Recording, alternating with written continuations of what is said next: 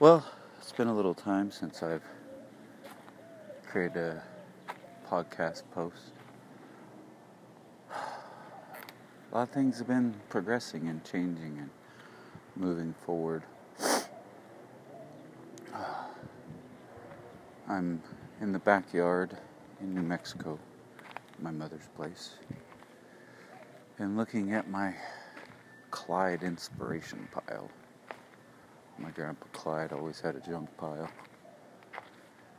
And uh, I need to organize the junk pile a little better. Get rid of the junk that's actually junk that's not going to be used for something else.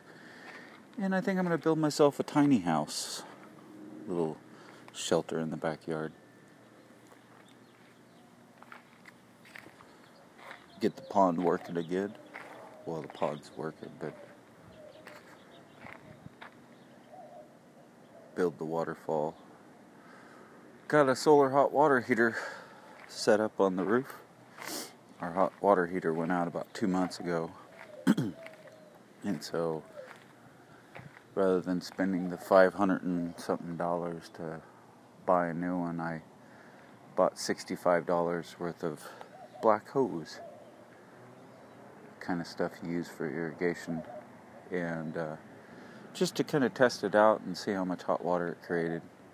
And that's about uh, 10 gallons worth of volume because I had another hose. Uh, I have 350 feet altogether around there, which should be about 10 gallons, something like that. I don't, not quite sure.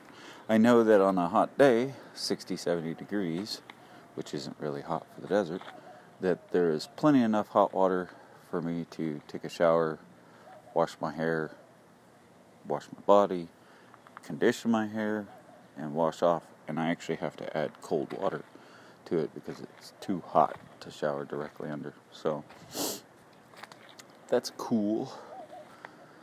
So today I'm working on my little alcove in the backyard.